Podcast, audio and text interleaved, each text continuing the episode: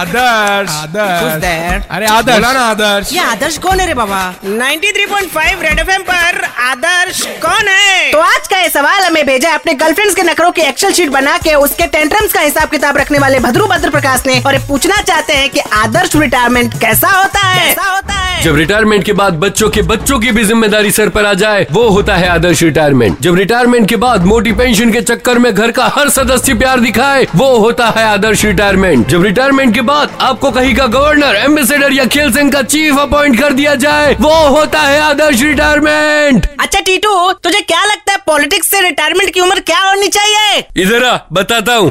कान में बताने का बोलकर कान पे बजाता है क्यों क्योंकि अमेरिकन कॉन्स्टिट्यूशन के भाग दो के चैप्टर चार में साफ साफ लिखा है कि लड़कियों से उनकी असली उम्र और पॉलिटिशियन से उनकी रिटायरमेंट की उम्र कभी नहीं पूछते अच्छा प्रियंका चोपड़ा की मिमिक्री करके दिखाऊं क्या नहीं आप हमसे हमारी जान मांगते हम आपको खुशी खुशी दे देते लेकिन आपने तो हमसे हमारा गुरूर ही छीन लिया निकल ले नहीं तो कनपट्टी लाल कर दूंगा 93.5 रेड एफएम पर आदर्श कौन है